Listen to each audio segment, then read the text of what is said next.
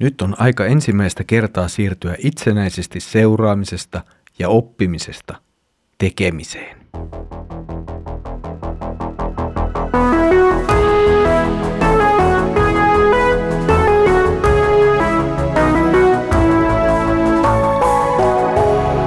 Kirjoitusten pauloissa. Tervetuloa taas mukaan Kirjoitusten pauloissa Raamattu-podcastin pariin. Minä olen Mikko ja katselen teidän kanssanne yhdessä nyt Markuksen evankeliumin jakeita. Edellisellä kerralla mietimme, miten Jeesuksen oma kotikaupunki häneen ja hänen julistukseensa sekä toimintaansa suhtautuu. No, ei ollut kovin lämmin tuo suhtautuminen. Jeesus tuli pilkatuksi, vaikka hän oli selvästi tehnyt hyvää monelle ihmiselle. Ihmisten epäusko ei vain pystynyt näkemään kaikkea sitä hyvää, mitä Jeesus oli tehnyt, ja kaikkea sitä, mitä hän oikeastaan itse oli. Nyt sitten tänään siirrymme tästä toisenlaiseen ympäristöön.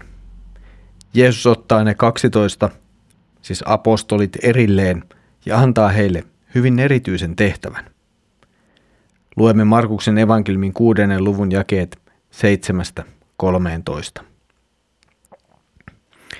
Jeesus kutsui 12 opetuslastaan luokseen lähettääkseen heidät matkaan. Heidän tuli lähteä kaksittain hän antoi heille vallan ajaa ihmisistä saastaisia henkiä. Hän kielsi heitä ottamasta mukaan muuta kuin sauvan, ei leipää, ei laukkua eikä rahaa vyöhön. Sandaalit he saivat ottaa, mutta eivät pukea ylleen kahta paitaa. Hän sanoi heille, mihin taloon majoituttekin, jääkää asumaan sinne lähtöönne saakka – jos teitä jossakin paikassa ei oteta vastaan eikä kuunnella, lähtekää sieltä ja puhdistakaa pölyjaloistanne. Tämä on oleva todiste heitä vastaan. Niin opetuslapset lähtivät matkaan ja julistivat, että kaikkien tuli kääntyä. He karkoittivat monta pahaa henkeä sekä voitelivat öljyllä sairaita ja paransivat heidät. Jeesus on kutsunut nyt 12 opetuslasta erilleen on siis kyseessä vain apostolit, vain ne 12. Ja tässä kohtaa Jeesus lähettää vain heidät, vain nämä 12.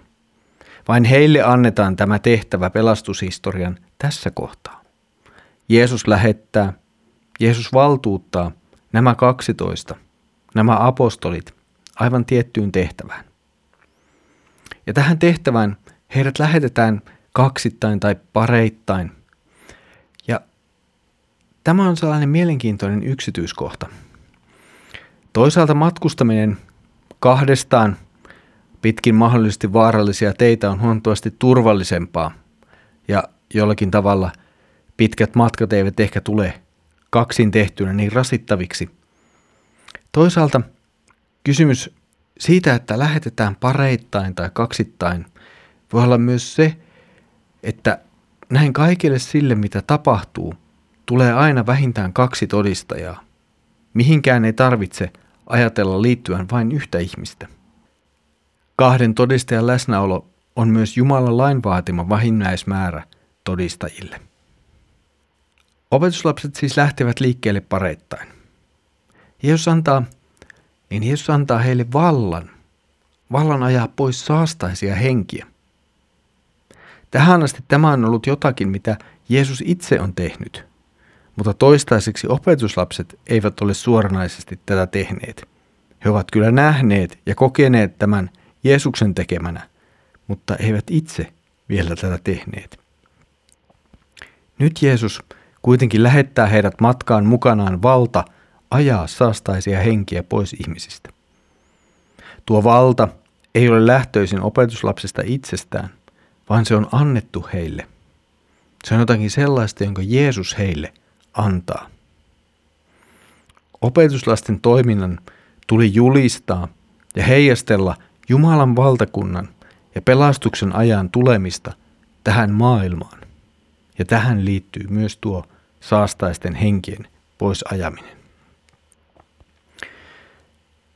Tässä lähettämisessään Jeesus antaa vähän kummallisia ohjeita reissua varten.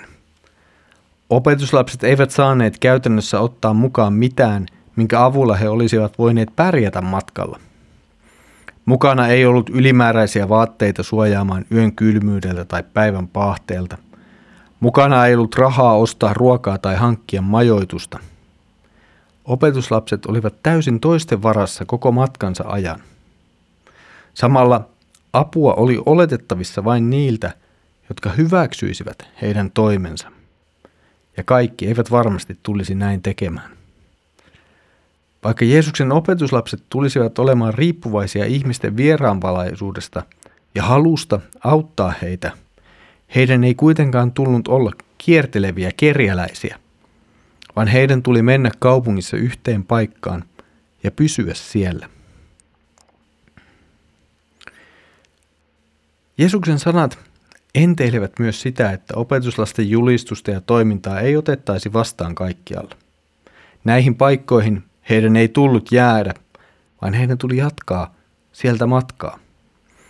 Opetuslasten poistuminen ja symbolinen tomujen puhdistaminen on tuomion merkki sitä paikkakuntaa vastaan. Jos opetuslapsia ei oteta vastaan, niin kaupunki tai ihmiset vetävät ylleen Jumalan tuomion.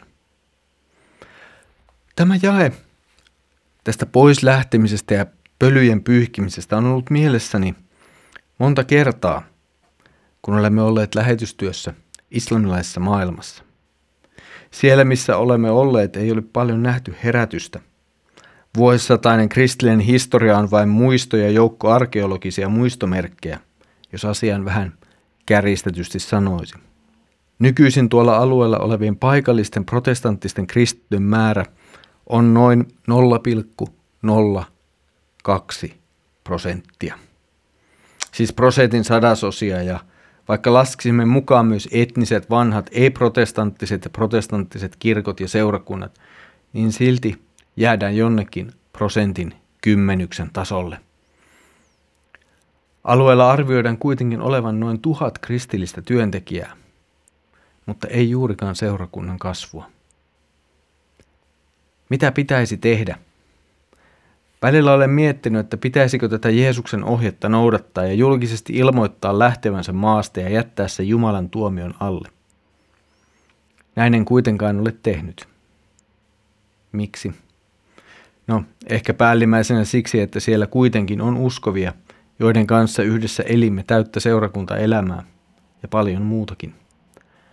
En millään olisi halunnut jättää näitä ihmisiä – eikä se tietenkään laajemminkaan olisi oikein pientä kristillistä vähemmistöä kohtaan. Päinvastoin, meidän tulee olla kärsivällisiä tämän pienen kristillisen yhteisön kanssa ja tukea sitä parhaamme mukaan. Myös tehtävässään todistaa Kristuksesta seurakunnan ulkopuolella. Toiseksi, ja ehkä jopa tärkeämpänä syynä on huomata se, että tämä Jeesuksen ohje oli tarkoitettu tätä tilannetta varten – eikä se toistu missään muussa sellaisessa yhteydessä, jossa puhutaan evankeliumin julistamisesta. Tämä opetuslasten lähettäminen oli siis hyvin erityislaatuinen. Se oli ensimmäinen kerta ja se oli rajattu kerta. Tämän lähettämisen päämäärä näyttää olevan sen kertominen ja käytännössä saastaisten henkien ajamisella ja ihmisen parantamisella osoittaminen, että pelastaja on tullut Jumalan valtakunta on tullut lähelle. Pelastuksen aika on alkanut. Tämä on se viesti, joka opetuslasten mukana leviää nyt laajemmalle. Opetuslapset tekevät sen, mitä Jeesus lähettää heidät tekemään. Markus ei kovin paljon kerro meille opetuslasten reaktioista ja kokemuksista tämän matkan aikana. Myöhemmin kuulemme vain opetuslasten palanneen Jeesuksen luo ja kertoneen – mitä matkoilla oli tapahtunut. Tästä Jeesus vie opetuslapset rauhalliseen yksinäiseen paikkaan lepäämään hetkeksi, mutta siihen tapahtumaan menemme hivenen myöhemmin.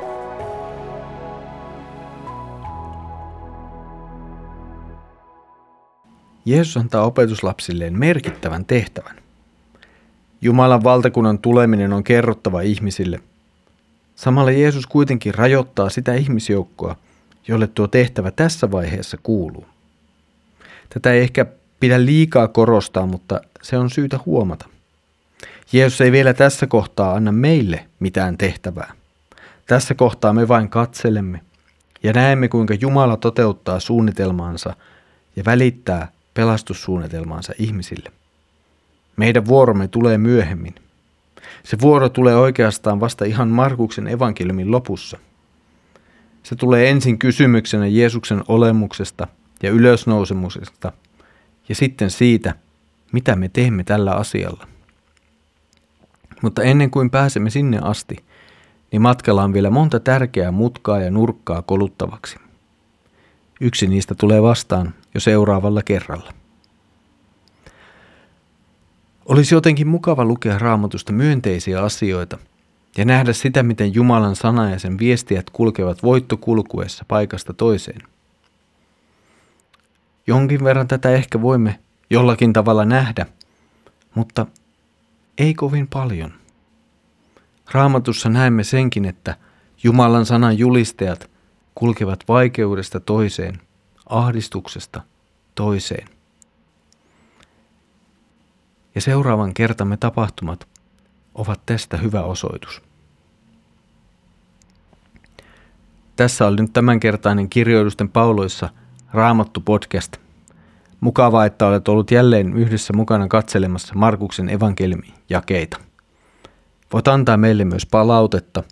Se tapahtuu helposti avaimia.net verkkosivuston kautta ja siellä olevan palautelomakkeen kautta tai sitten lähettämällä meille suoraan sähköpostia osoitteeseen kirjoitusten pauloissa at sekel.fi.